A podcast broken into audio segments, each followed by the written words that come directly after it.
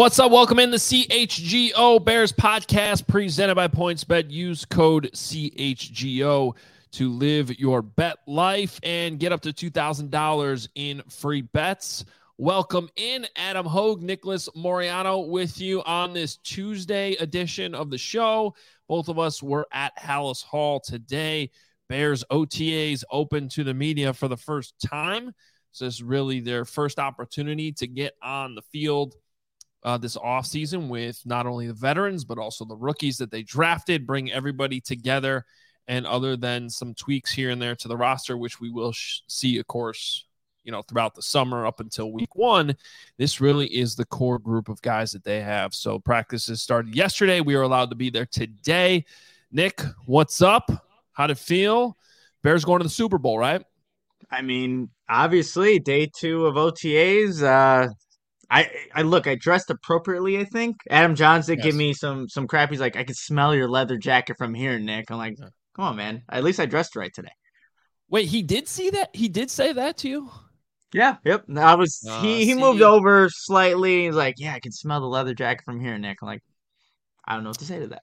See, you know what? Um, I thought he would have thought better than that because he was the one who showed up in shorts today and was yeah, cold. he did.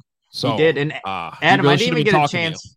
Yeah, that's true. And I might even get a chance yesterday from the softball game that we played yesterday. Your Yeah. good friend, uh, is it Ernie who does Oh the, yeah, the voiceover? Yeah, Yeah, yeah. So he came up to me. He's like, "Hey, where the hell is Adam Hoge at?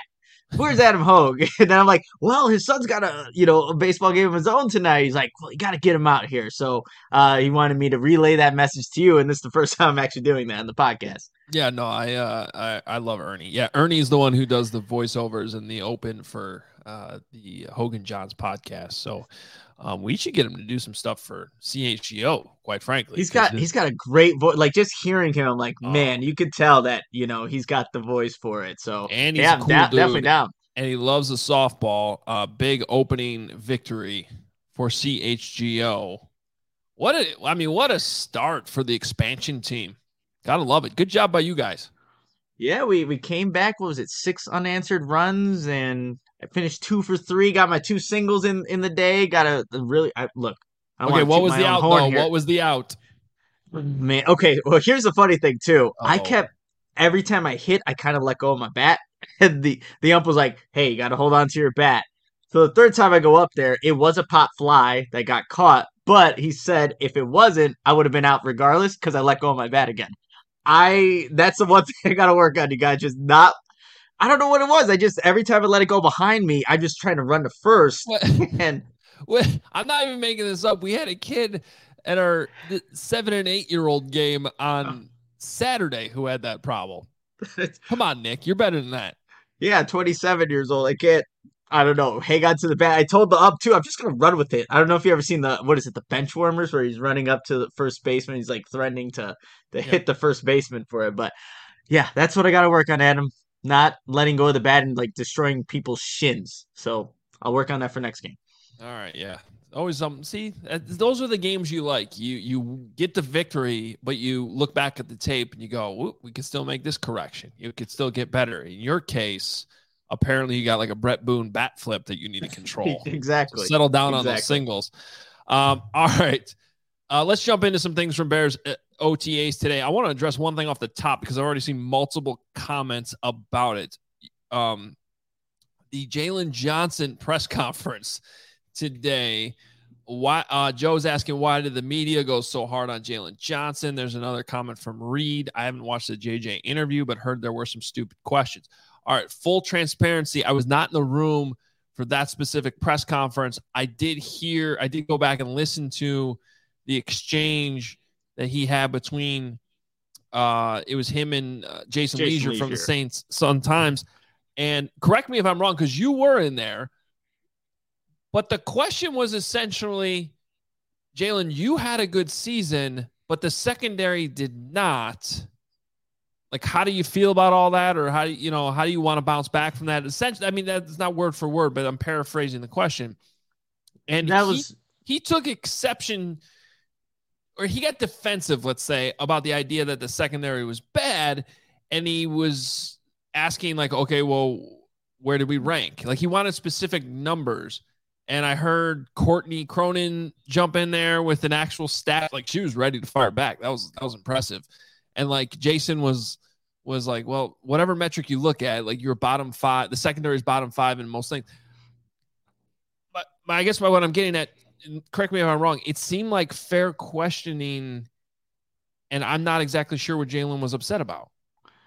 Yeah, it seemed like definitely a fair question, and he just took and he zeroed in on again, like you were saying, the part about the, the secondary being bad, as opposed to the second part, like what do you make of playing in, in, that type? Of, yeah, exactly. Like you can look yeah. at, at a lot of the stats; they will reflect that. But he did give an, you know, I think his answer though, once that kind of all got cleared away, is like, you know, there were some mental lapses, didn't finish plays, things like that. So I think he eventually got to it, but he did take um, to account like that specific part and wanted the specifics of how bad they were. And I guess it's interesting that I don't know. I figured you would know, like as a as a as a player, like how did we do last season? Or maybe you know he just doesn't look into those kind of things. But yeah, you know, I think Patrick Finley also chimed in like where they ranked in terms of quarterback passer rating. Like you said, Courtney Cronin gave a stat, but yeah, I, to me it just felt like Jalen Johnson was a little bit I don't know, on edge a little, just just in throughout the entire press conference a little bit. He did, um, I think, open up a little bit in terms of some questions, but it just felt like after that moment there was a little bit of a edginess in the room. Yeah, yeah, I, I feel the same way. Noah says he probably felt like the media was trying to get him to throw his teammates under the bus. Uh, I, I didn't. I didn't think that was like again, that's not what Jason's intent was with that initial question. Again, he just wanted to know how he kind of handled that, being in that kind of that room, and you know, like I said, where you have a good season, but as mm-hmm. a whole, you know, the players around you don't. I think that's a, I think that's a fair question, but um, I just wanted to address it off the top because we were immediately getting questions about it, and I do, you know, sometimes it's it's tough when you're not in the room. Um, if you're just some watching over. I know a lot of our fans probably sitting here watch the press conferences online too. Um, sometimes you lose the context of the questions. Sometimes questions are taken the wrong way. Nobody wants to answer questions about how they suck. Uh, mm-hmm. You know, mm-hmm. we don't want to do that either. So I understand it to a certain extent, but yeah, I, I don't. I, anyway, I don't think it was that big of a deal. Um, other takeaways from practice today. First of all, we should start with attendance because people do wonder about these things with it being voluntary, um, you know, off-season training activities. But Mario Edwards, Robert Quinn, and Al Quadin Muhammad were not there. I think at this point, we can assume that, especially in Robert Quinn's case, um, I don't know that we're going to see him until mandatory minicamp, but I don't think there's anything else going on there. If it's mandatory, I'm assuming he'll be there. Um, maybe the same thing with Mario Edwards. I don't think this is that big of a deal. And I did appreciate how Matt Eberflus handled those questions today. Look, it's voluntary. Would I like them here? Absolutely. What coach wouldn't? Coaches want their players to show up to practice, but it's voluntary. They don't have to be there. Everybody moves on. It's going to be okay. Yeah, it's just you know when you have what three players on your defensive line that show up, it, you get to, it, one. It gives other guys opportunities, right, to kind of see what they look like in there. But you would also like to see, even if it is just a second day of OTAs, what that you know I think complete front four actually would look like with guys that are projected to be starters. So um, yeah, again, what Eberflus said about it that you would like to have them there, but it's voluntary, and that just in case anybody forgets that, like they don't have to show up to these things. They have other things going on, and like you said in Robert Quinn's case, he's he's Eberflus said he's done a lot of good things in this league. Like I don't think he has any um, there's you know he he'll be fine in, in terms of when he comes back and being ready for for training camp. Yeah, I think so too. Um, was there something else in the Jalen Johnson thing? Um, about how Eberflus praised Kyler Gordon, but then yeah, okay, so that one actually, so that was uh, you know Herb Howard who who always asks um some really good good questions there. Asked him about like you know when, with Kyler Gordon, and we do have a graphic that will show up later in the show what he's talked about him. Um, you know, making plays on the ball and things like that. Are there different expectations for you, um, in like the risks that you're able to take it in that first in the last season, and Jalen Johnson kind of said in the defense I was playing in, like because he was shadowing the number one wide receiver, he didn't have those opportunities to kind of take as many risks as he wanted to, and now he's got to see what he can do. What's his role going to be in this defense? So Yeah. it could change. But yeah, so that's where that question was going to. And now the expectations for Jalen Johnson, what his role is going to be, and whether or not he'll take more risks, um, maybe potentially getting interceptions eh, with this new role that he's going to have in, in Matt Eberflus, Alan Williams defense. Yeah. All right. Yeah, I I guess maybe even I need to go back and listen to some of that stuff, but um I I, I think this is much to do about nothing probably in May. Uh Jalen Johnson obviously didn't appreciate the questioning. It's all right. Um but the head coach did praise Kyler Gordon today. He kind of went out of his way to do so. Um Matt Eberflus, and he kind of yeah he he I don't remember the specific question, but he sort of emphasizes multiple times on his own, saying, I will say this. And he said, Kyler's been Mhm. lighting it up the last two days. I'll just tell you that the guy's got tremendous ball skills. Um, and it was one of those things where you could tell he meant it when he was saying it. He wasn't just throwing fluff out there. Um, and I think we saw it. It always helps when we can see something with our own eyes, too. Kyler Gordon did have inter- interception today at least I think he did. It sure looked like he did. We were really, really far away today with a bunch of giant human beings in between us and where the plays were happening because they were on a far field. Um, so I'm going to assume his feet were in bounds because I couldn't really, you know, I'm I'm talking hundreds of yards away. um, but it sure looked like he made a nice play on the ball, and I just to, let me check my notes. I'm pretty sure that was on Trevor Siemian, just so everyone because everyone immediately would Yeah. say Mhm. there was an interception. Did Justin Fields throw the interception? Oh no, is he a bust? No, this was Trevor Siemian.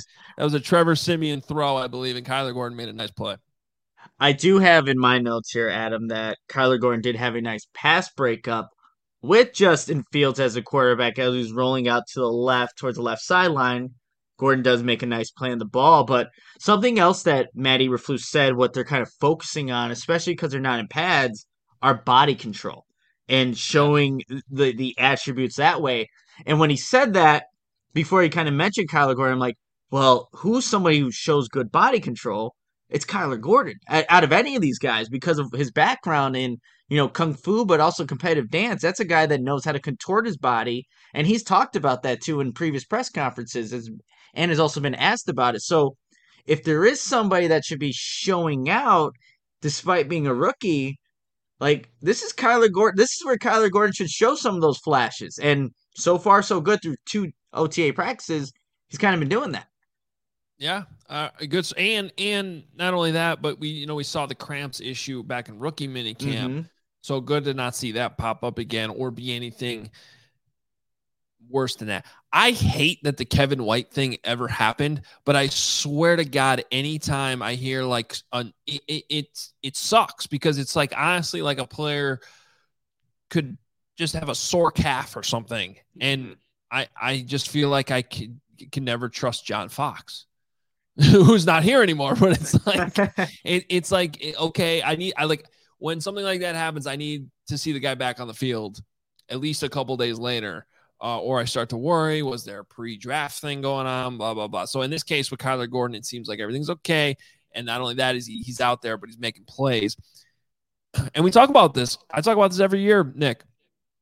First impressions matter to me a lot with these rookies. Mhm. now, I put a little bit more stock in it, in it, even more so in training camp, especially when the pads go on. But even like a week into training camp, I feel like you know a lot early on. And so this time of year where it's OTAs, you have to be careful. Um, because I remember one year where Devin Hester was running around as the uh, number one wide receiver, making a lot of plays, and Brandon Marshall was talk. No, was that Brandon Marshall? I don't know if there was an overlap there. Well, he wouldn't have been the number one wide receiver. I think I'm confusing two different years. I think there was one year, whatever. That turned out to obviously not be the case when Devin Hester was was uh you know the number one guy. Uh, he Mhm. never made it that, that way. So you do have to be a little bit careful. But I think when a guy like Kyler Gordon shows up on campus in Lake Forest and starts making plays like that, you can feel good about it at least. You exactly. You want to see it too. Like again, like what Eberflus was saying, show the the the body control. Gordon's showing that. I see some comments in here too. Adams, people are asking about who was in the scrum, the little skirmish that happened in, I don't know, midway through the practice. So we know LaCale London was identified as one of the guys. We don't know who he got into it with, but Matt Eberflus did talk about his his point of view and what his perspective on on kind of the, the scrimmages that happen. He says one, just not going to tolerate it. Um, you have to have emotional control, uh, mentality like a boxer. He kind of put it out, uh, pointed to like you got to be able to control yourself, even though it was a small incident today. Just wants to keep that control moving forward.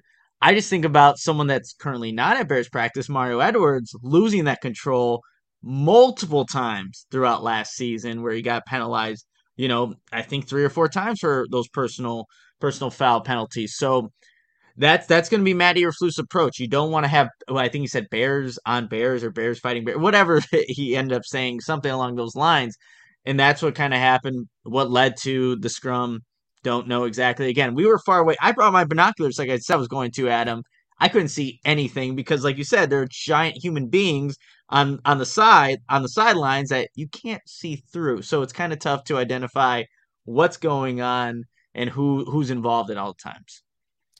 Yeah. Um look, this was not a big deal today with the tiny scrum. It's going to happen. The only reason why I think this is a story at all, and I'm glad that Mark Grote asked the question today in the press conference, is because this is a new coach. This is a new coaching staff. This was an issue in the past with some players mm-hmm. who are still on this roster, as you just pointed out, Nick. How is this going to be addressed? Does it bubble up into a bigger issue in the for- future? Because sometimes little stuff like this can carry over to another practice. It happens a lot in mm-hmm. training camp when the pads are on, things are a little bit hotter, everybody's kind of crankier, and you get worn down in camp. And then one thing that happens on Tuesday leads to a bigger blow up on Thursday.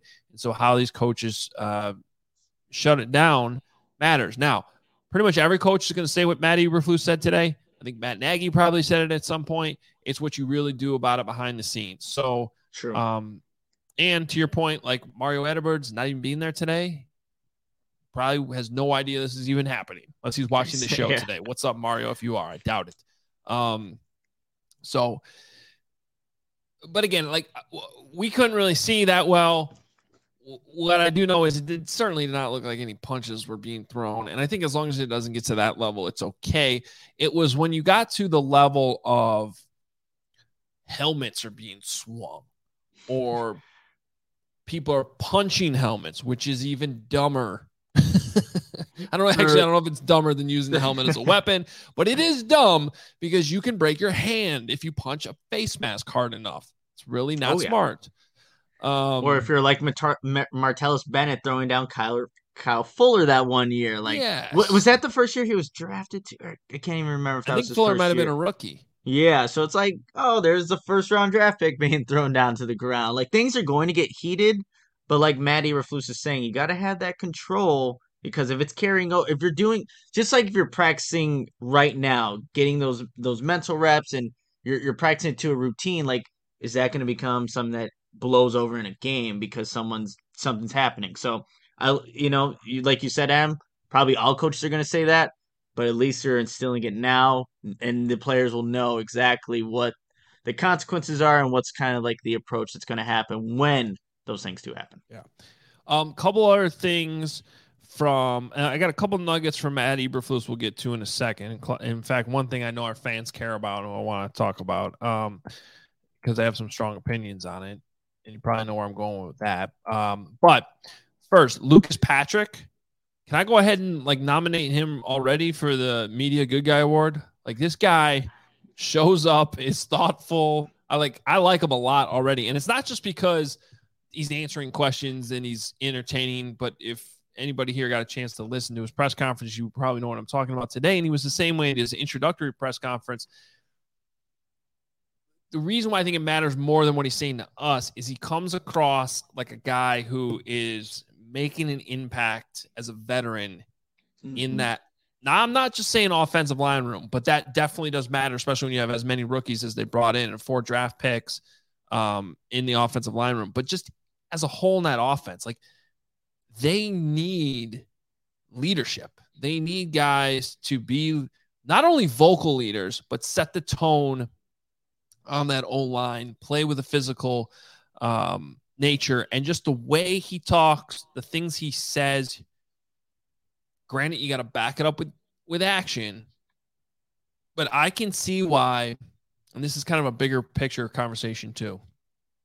I think in general, a lot of us, including myself sometimes, getting a little too caught up in big names and the amount of money that is being thrown at some of these players in free agency. And everybody's kind of looking at that and being like, oh, they're being cheap on the O line. They're not giving Justin Fields enough help. And instead, I think we need to pay, not that that doesn't matter, but we also need to pay attention to fit, right? Mm-hmm. So look at upside, look at character, look at the culture, look at how a guy fits this outside zone running scheme that they want to run and understand that if you and and Lucas Patrick got into this a little bit too. If you know what you're doing first and foremost, you can play a lot faster.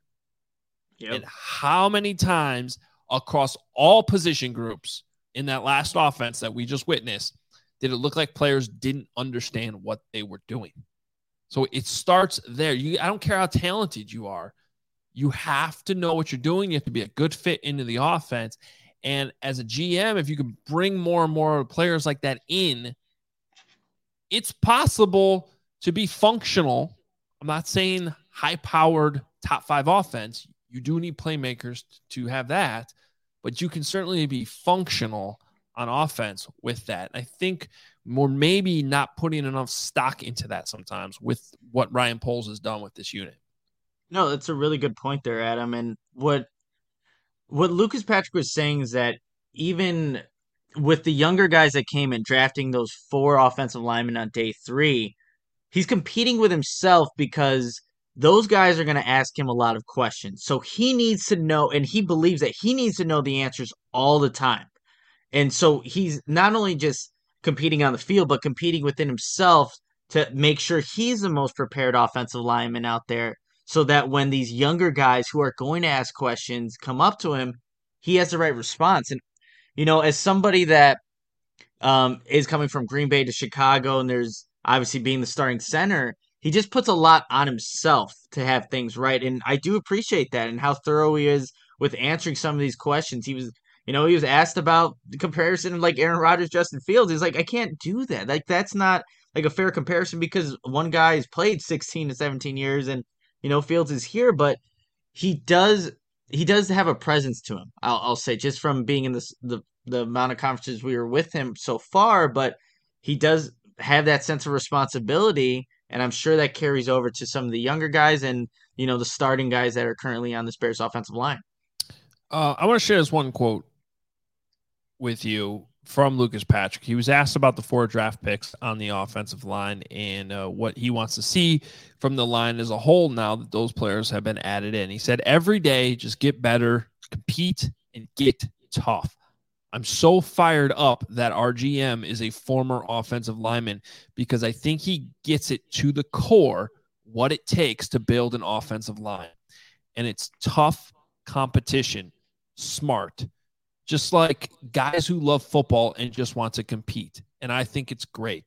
I mean, bring 30 guys in. We can only have five, and it's only going to push guys further. It's going to push me further. I'm going to push other guys further. I can't think of a better scenario, even for me as a veteran, having so many young guys that they see different things or they are asking me questions. And I got to be even more on top of my game and what I know mentally because I know they're going to ask a ton of questions and I have to be right.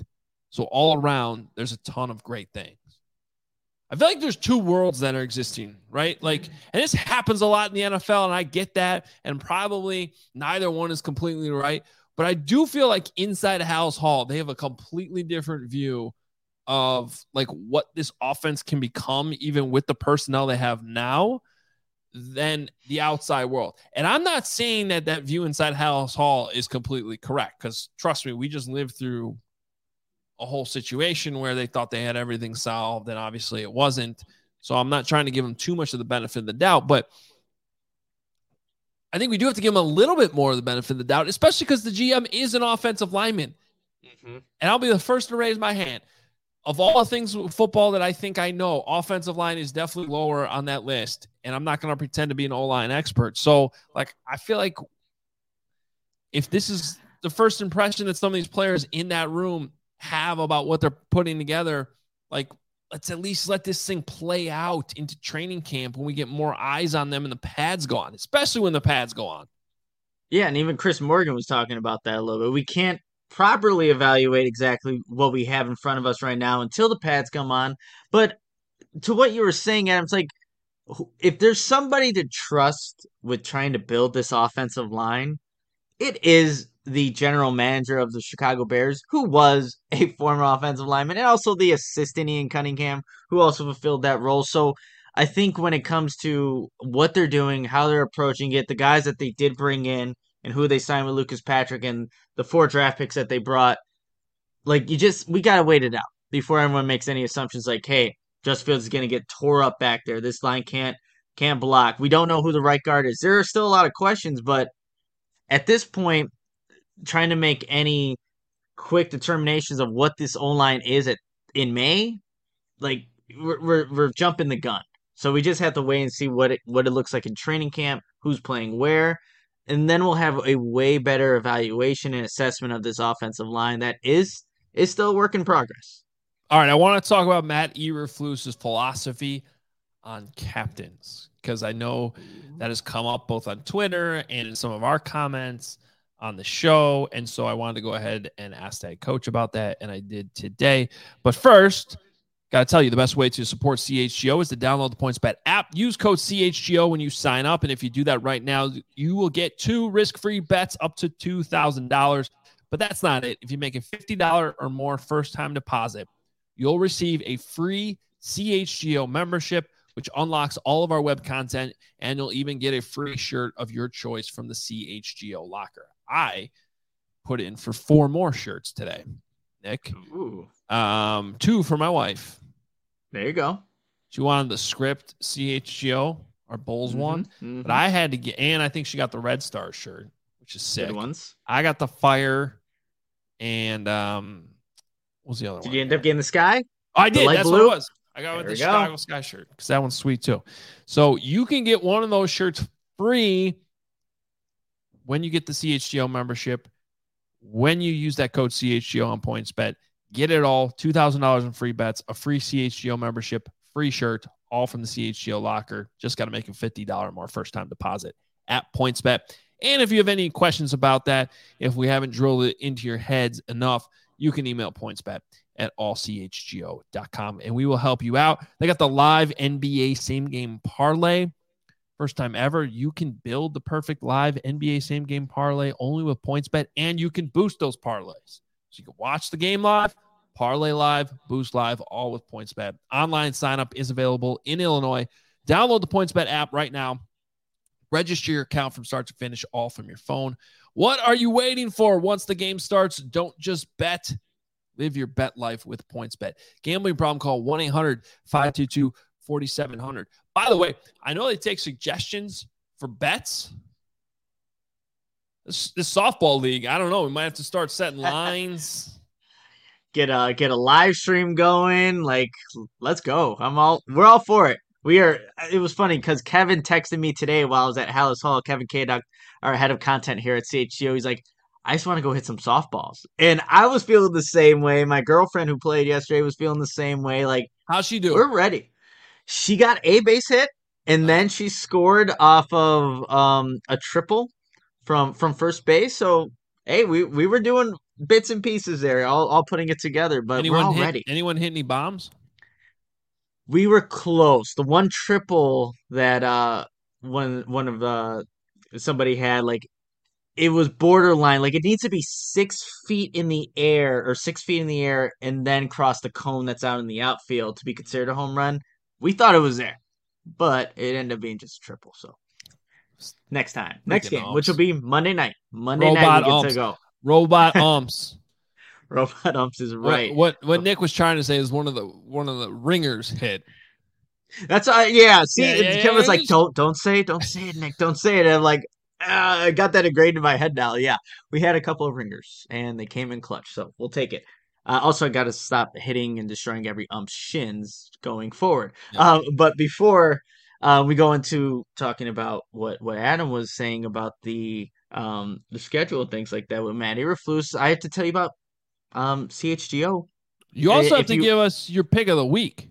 Yes, I. You know what? I guess I'll do that now. All right, I'm on the Luka hype train, you guys. After seeing what he did, um, you know, to to end the Phoenix Suns season in Game Seven. So I, I'm, I. You don't have to listen to me, but Dallas Mavericks money line plus 175, Game One, coming in hot. Like I'm taking the Mavericks. I think Dallas can can win this game. Game One plus 75, get get a decent amount of money depending on how much you bet, but. I'm just riding the Luka hype train, and until that stops, um, you know, then I won't then I won't bet on him anymore. So Dallas Mavericks money line plus 175 on PointsBet. Do it, win some money, hopefully. But Chicago sports fans, if you aren't a member of our CHGO family, what are you waiting for? Members will get access to our all of our premium content from all of our great writers. You'll also get a free t-shirt of your choice when you become a member. You can get four like Adam and just kind of stockpile your, your wardrobe there with CHGO shirts. Always a good good choice there. And you also get access to the members only Discord, the CHGO Lounge. And of course, we have podcasts and live shows on every team every day. So if you have it notified on YouTube, you'll know that we were going live at 5 o'clock and now our normal time at 11. So definitely do that as well so you don't miss any of the great podcasts we have. And again, come join this amazing family that is constantly growing here at CHGO. All right, love it. All right. So I appreciate when our fans have questions to relay on to members of the Bears organization. And one I've gotten many times over the last few weeks is what the hell does Matt Eberflus think about captains because this became such an issue under Matt Nagy. I get it. Um, and you know, it didn't seem like a most pressing thing off the bat, but now that they're getting out there and practicing, I did ask Matt today about, you know, is it too early for you to be looking at who might end up becoming your captains and what is your philosophy on it are you a guy that wants to go season long captains have the same guys or go weekly. Answer the first part is yes. He's been looking at captains possible captains from day one. Leadership is very important. He gave a very very good answer on that part of it. The other part which kind of surprised me is he said he doesn't know yet what he wants to do. And no fans are very passionate about this subject. And so he at least left the door open for weekly captains. So let me be very clear on this. Um, and I think I already probably have been. Personally, I like the idea of season long captains, guys who are defined in that role. I'll take it a step further, which probably works a little bit better on the college or high school level, admittedly, than maybe in the NFL. But I also like the idea of kind of having a leadership committee that goes even beyond the um, just whoever your three captains are. Because typically you're going to have an offense, defense, special teams captain. But he, like he said in his answer, he's like, ideally you want one in every position group, every one of those position groups, um, which I 100% agree with. So I think what, what I'm getting at is that's what I would do doesn't mean that I cannot keep an open mind to the idea of having weekly captains. And I do understand the concept of it being something that is earned every week because I think that that can have a positive impact in practices and leading up to a game. As long as that word I said there is very important, it is earned. Mm-hmm. Okay. When you don't really seem to have any criteria, except for which one of your players used to play for that week's opponent. what the hell is that? That that doesn't help anything. When Bruce Irvin's been on the team for five minutes and he's named a captain against the Seattle Seahawks, what what are we doing here? So I'm not ready to go out and pow Matt Nagy or Matt Eberflus. That's the first time I think I've done that with him. I did it once with Pace. I did it once with Pace and Poles, which I'm still surprised it's only happened once. I think that's the first time I did it with the head coaches. Um, so I'm going to leave an open mind because I want to see it play out. Again, my preference is season long captains, but I'm willing to listen to an argument to weekly captains so long as it's actually something that is earned. I yeah, I, I'm on the same level of thinking with you, Adam. I think season long, just because I think you know that's what I think Bears fans are so used to with when Lovie Smith was a coach, right? You'd see those season long captains, and then with Matt Nagy at the end, it's like when you see Germain Ifedi is the captain after the whole, you know, Teven Jenkins situation that happened against what was that the the Vikings game. It's like, and then he's the captain next week. It's like, what what message are you sending? One to your rookie and to Fields, like, and then doing that just again just didn't quite make sense. But I am I do like that season long if that's what um Matt ends up doing. Another thing that I thought was interesting in what Matt Eberflus was was asked was about joint practices and yeah. whether or not the Bears would be partaking in that with the preseason games that they have against Chiefs, Browns, and I'm missing whoever they play the first the game. Seahawks. Seahawks. So he said there's one team potentially that they're kind of talking with. I'm a fan of the joint practices. Anytime you can see other competition other than your your own team, I think that's beneficial in the long run just to see where you stack up, where you need to work on things like that. It's you know the um, obviously the Bears had the Miami Dolphins last season. We were able to get to feel and look. They ended up with Jakeem Grant too. I wonder if those joint practices had any influence of just seeing a little bit more of who he was about. It definitely had an impact. yeah, they were yeah, so, saying that. So things like that, you never know what you're going to see out of another team on somebody that's not being utilized on their roster could you bring them to your roster and do something else with that? So if the Bears do end up making joint practices happen with one of those three teams, I you know, I'm I'm definitely for that. I think again, there's so many benefits of doing so. I'm not terribly surprised once we saw the schedule that the preseason schedule that it doesn't sound like it's going to happen. Um for one, typically it's well, the, well, the schedule changed because there's now only three games. But the, so the Bears did it last year against the first opponent. The past mm-hmm. it had usually been against the second opponent. So if you, it, it would not be against the Browns as the last opponent. It's just too no. late in camp. So if you look at the first two opponents, I'm gonna start with the second one. Seattle Seahawks, probably the hardest team logistically to pull joint practices off. You got to sure. understand that you're bringing all this practice. You're bringing way more than you do on a road trip for just a game. You got to like literally move your team facility into a different team facility. I have never been in the Seahawks facility. I don't know what kind of logistics they have there to even host another team, which is another thing you got to keep in mind. Um, like the Bears were not able to host another team until last year. They had to make a lot of changes. They had to create more practice fields. They had to come up with all this stuff to even be able to host the Dolphins. And even then, I don't know that it was as great of a situation as maybe when they went to Denver. Um, because I think Denver had a lot more room. Mm-hmm. Whatever. Um, so I don't know. And, and, I tried to Google this earlier. I could not find any documented examples of the Seahawks even being involved in joint practices. Okay. I, in fact, what came up were some uh, like message board questions from fans being like, "How come we never practice against another team in training camp?" So I don't know if they've done it or not. But uh, I do just know, like, logistically, the Seahawks aren't probably the best match. Then there's the Chiefs, which seems a little awkward. That's, I mean, yeah. like, like, I, and I, now maybe on one hand, with Poles' relationship with them, it actually would be a good fit. But then I, I don't know. I, I, I don't know. It just seems like with with Matt Nagy, not that Matt Nagy has any pull over there, but Andy Reid certainly does, and I just mm-hmm. I them coming back.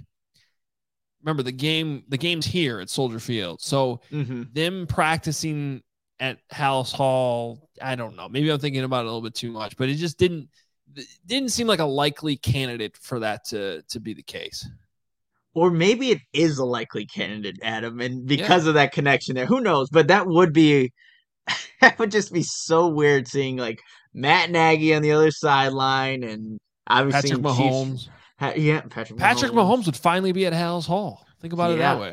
Wow, that would be Now, something.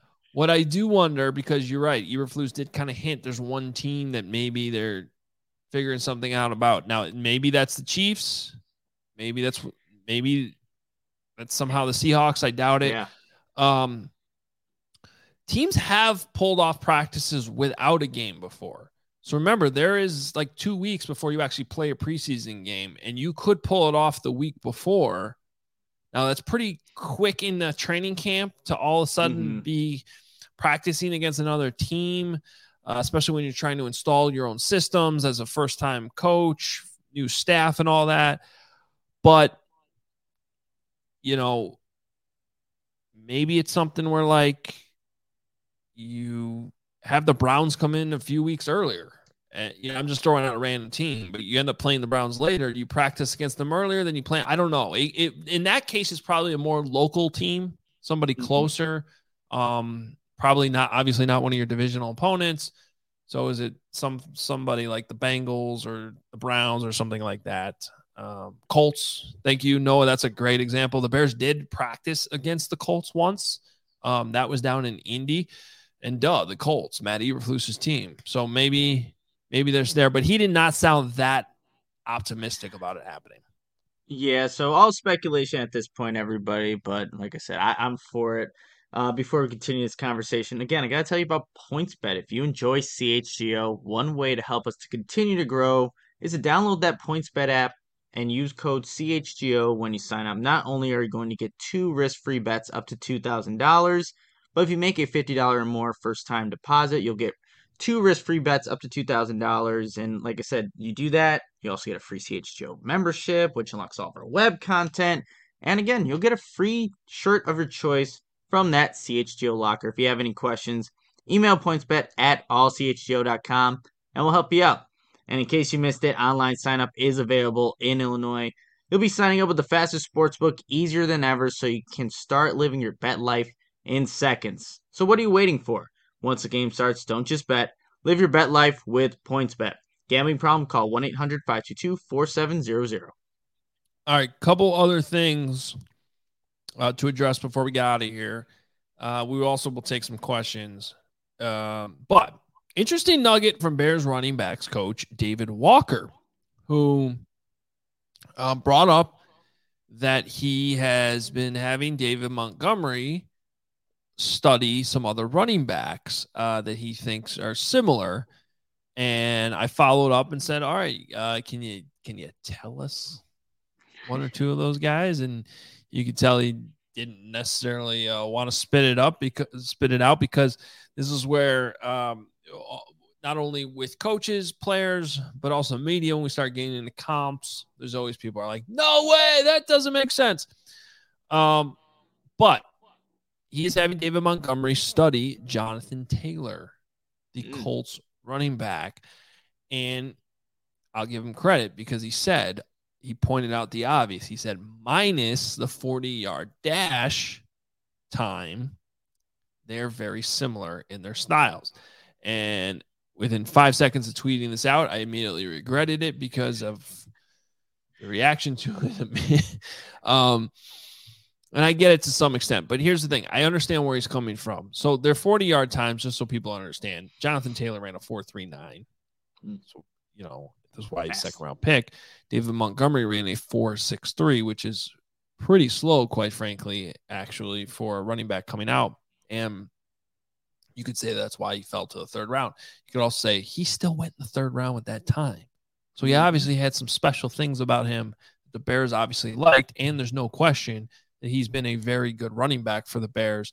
And as I've talked about on the show many, many times before, I don't think he gets enough credit. I also have pointed out, I think he got faster last year before he got hurt. Like he looked faster to me in training camp. So the nice thing about 40 times uh, is that you never have to worry about them again after you run them. Once you're drafted, you're on that team. You don't have to worry about 40 times. The bad thing is people like us now still bring it up um, because they still talk about straight line speed. But the reality is, straight line speed for running back really does not matter until you're out in the open field and you're trying to hit that extra gear to get away and score a touchdown, which Jonathan Taylor has. And I don't think David Montgomery has that same level. But if you actually look at the style of ru- running and how they set up their blocks, how they use their vision, how they break tackles, how they run hard, um, there's, I understand where a running backs coach would look at Jonathan Taylor and say, hey, man, look at what this guy's doing. You can pick out some nuggets here and there in what you're seeing on film, and it can help your game. And that's all I was trying to say here. So I I love it, and I like that he talked about it. I thought it was a very interesting nugget from uh, from the Bears running backs coach David Walker. I think too, it's like those. Don't you want to be watching tape of some of the best running backs in the league? Like T- Taylor's one yeah. of those guys, and well, like and that's way, players do this all the time. Yeah. On their own, whether the coach tell them, like I, I can't tell you how many wide receivers you talk to. Like I'm constantly studying this guy. Allen Robinson talked about that. Mm-hmm.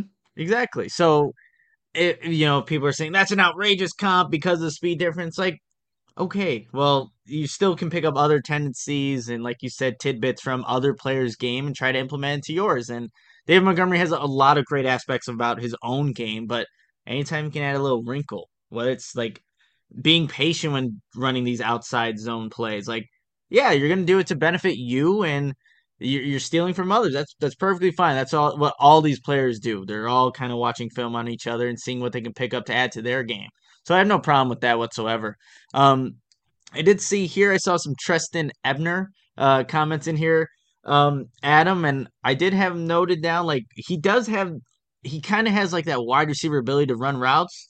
He ran and look. Granted, they're running routes on air in practice. It's nothing too crazy, but you know, Fields connected with him on a nice deep pass down the left sideline. I'm like, okay. You know, Ebner definitely has in in his game, so that would be a nice element to add to the running back room, being someone that can catch a ball deep out of the backfield. But you know who also was like it was me and Herb Howard. We were talking about. I think Mark Grote got into it too. He's like that Blasingame, that fullback over there catching passes over it in practice. I'm like, he's doing that, which is it's one. It's just anytime you mention a fullback, it's like, oh yeah, we have the Bears have one of those. It's like, yeah, and this one can catch passes, and he looks and he's just big. Like once you guys see Khari Blasingame in person, like it, it's he's he's a full package, and if he can catch passes for the Bears, like only adds to what he can potentially do if he does end up making this 53 man roster. I love you brought the fullback. First of all, I saw that catch Ebner made. It was a great mm-hmm. ball. I it, I think it was on air. I maybe or it was seven on sevens. Um, but it was a it was a good ball and it was a nice smooth catch. Mm-hmm. Um, go, which goes back to what you talked about earlier with Eberflus talked about body control. Trust me, man. Coaches pay attention to stuff. Just how smooth you are, even if it's just like one on ones or literally just going through individual drills, catching passes. But when when a pass comes in and you got to go, you know, over the shoulder. Yep, that's over not the a shoulder. difficult catch. I mean, that is a difficult catch. Sorry, it's not. Well, it's something, something that just want, happens. Your number one running or wide receiver better be able to do it, but mm-hmm. a lot of your running backs aren't going to be able to do it. And exactly. so for him to show that, I think it proved what we've seen on film so far with Trestan Ebner that he can do that. Um, I had a great conversation with David Walker on the fullback position because I asked him, you know, because I, I quite frankly I hadn't gone like deep enough into his career where he's been and how many fullbacks he's had. So I just asked him straight up, I'm like, all the places you've been, how many times have you had a true fullback on your roster? He said everywhere. Mm. So he's just, you know, and okay, so why do you believe in the fullback position so much? Because obviously, a lot of teams right now in the NFL they don't have fullbacks.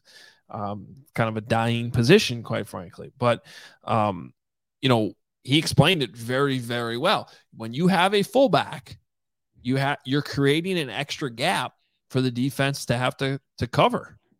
Sure, um, yep. And with this outside zone scheme too, you know, you're you're making the defense stretch out, and they got to count for that extra gap. Um, and he talked about how with this wide zone running scheme, I think this applies to most run heavy teams, whether it's inside outside. But he called he said it's like an, a boxing match with bo- uh, body blows throughout a game. Mm. So having that full, I when you hear him say he's always had a fullback, I'm like, wow, they're going to carry like this isn't just something they're doing. Like they're going to carry a fullback. Like Blasingame, I I would I'd be shocked at this point if he's not on the team unless he got hurt. So yeah. I found that very very interesting. I love the idea of having a fullback. And I another thing I you know earlier I went in the offensive line. I just think we're not as a whole not paying enough attention to the offensive scheme. They're going to run the ball. Yeah. And I, they have I a good so running too. back room. And now they have a fullback. And if they can do that, despite the protection concerns with the offensive line, it's going to help them protect Fields. It's going to help Fields. And you heard uh, Trevor Siemian also mentioned to Adam about leaning on the zone scheme and how yes. that helps the quarterback. So and play connect all yes, connect play all action. the dots, you guys.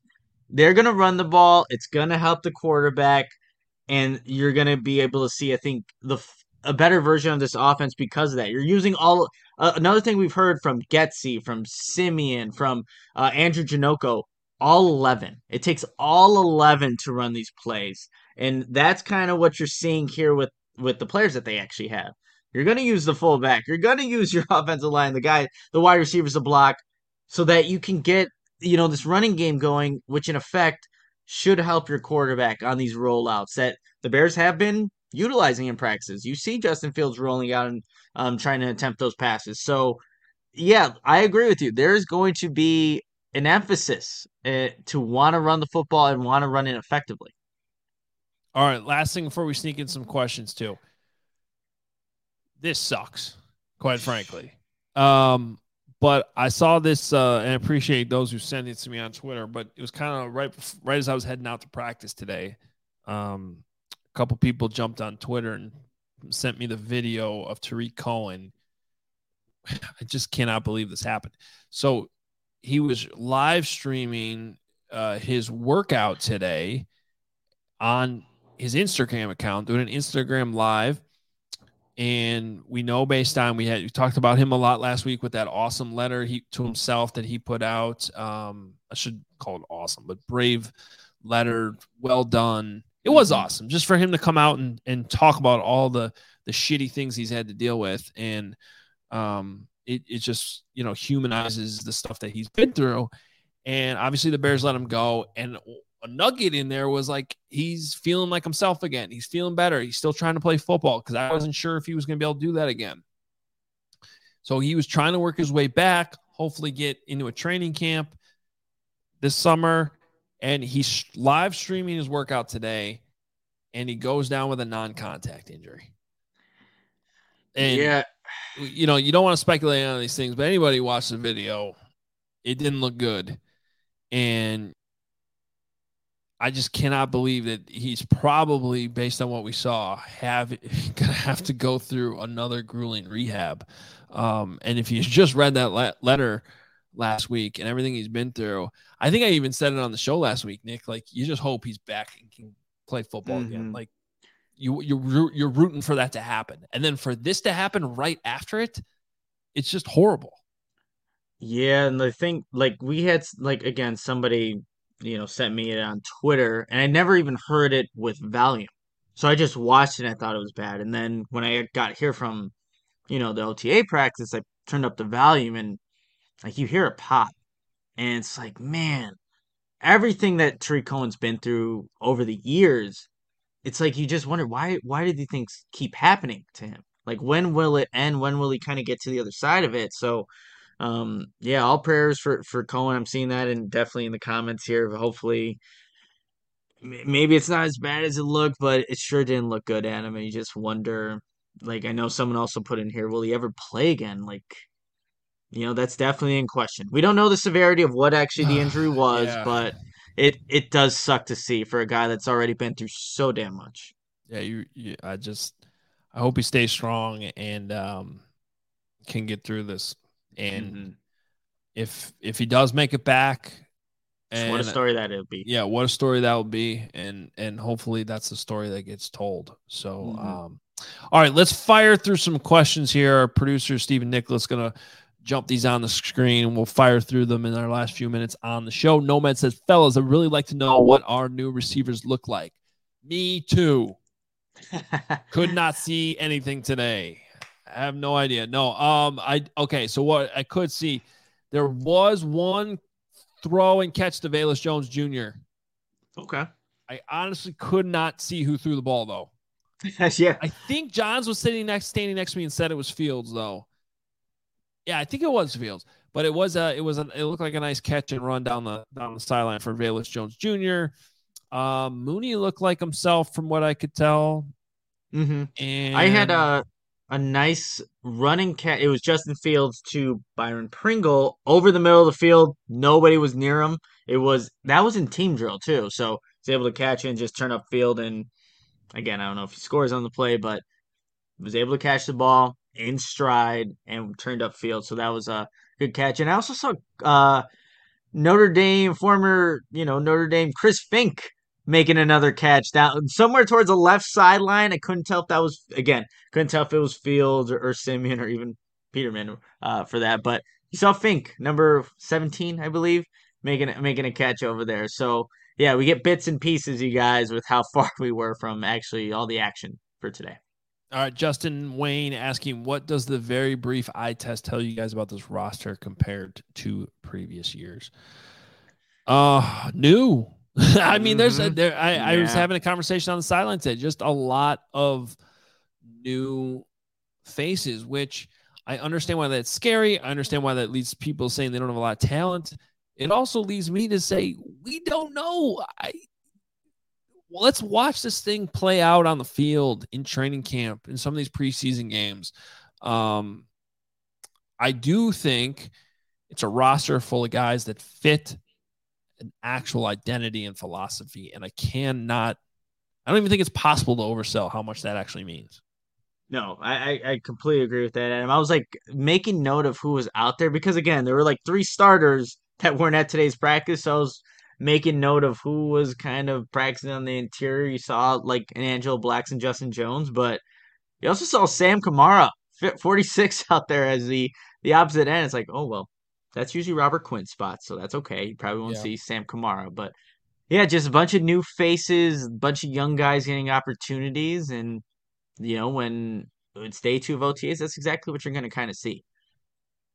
Uh, all right, let's see. What's next? How does Coach Eberflus working with players compare to Nagy? Any noticeable difference in style or command? Okay, this is where I hate to just say it's too early, but I think it's too early. Mm-hmm. One one thing we've noticed from Eberflus so far is a lot of uh, observing. Um, yeah, a lot of him watching the offense. I'll say for a defensive mm-hmm. coach.